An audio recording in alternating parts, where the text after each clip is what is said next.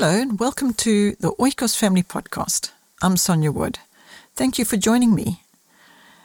In today's podcast, I would like to share with you a short story from The King's Daughter and other short stories for girls. I mentioned in the previous podcast of the value that we found and gained from these short stories. Consequently, I narrated the book, and it's got about approximately 40 stories in it, short stories and little poems and so on. But the value of these stories to us was extremely rich and good and wholesome. Good old fashioned literature with wonderful morals and opportunities of stories that we can read aloud and then use the content to help us in our parenting and help us to teach a lesson or just for a child to listen to it on their own and just the little seeds to be sprinkled in their hearts and hopefully it will support them in, in their journey through life. So I'm going to share one of those short stories here in today's podcast. And I hope you enjoy it. And I hope if one of your children is listening to it, or if you think of a friend or somebody that you think it might be supportive to or helpful for, that is the point. I hope it will be helpful and that you will enjoy it. So thank you for joining me and enjoy the story. A valuable secret.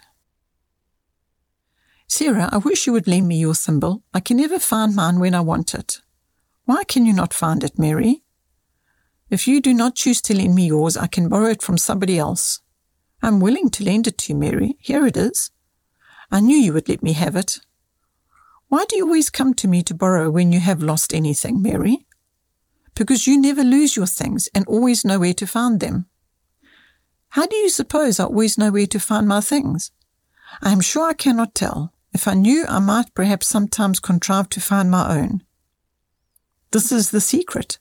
I have a place for everything, and after I've done using anything, it is my rule to put it away in its proper place.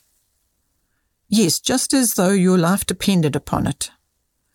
My life does not depend upon it, Mary, but my convenience does very much.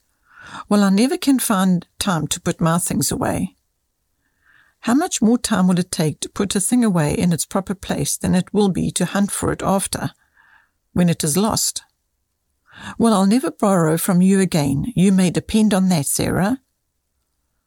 Why, you're not offended, are you, Mary, I hope? Oh, no, but I am ashamed that I have been so careless and disorderly, and now resolve to do as you do, to have a place for everything and everything in its place. Well, Mary, that is a good resolution, and will be easily carried out if you bear in mind that heaven's first law is order.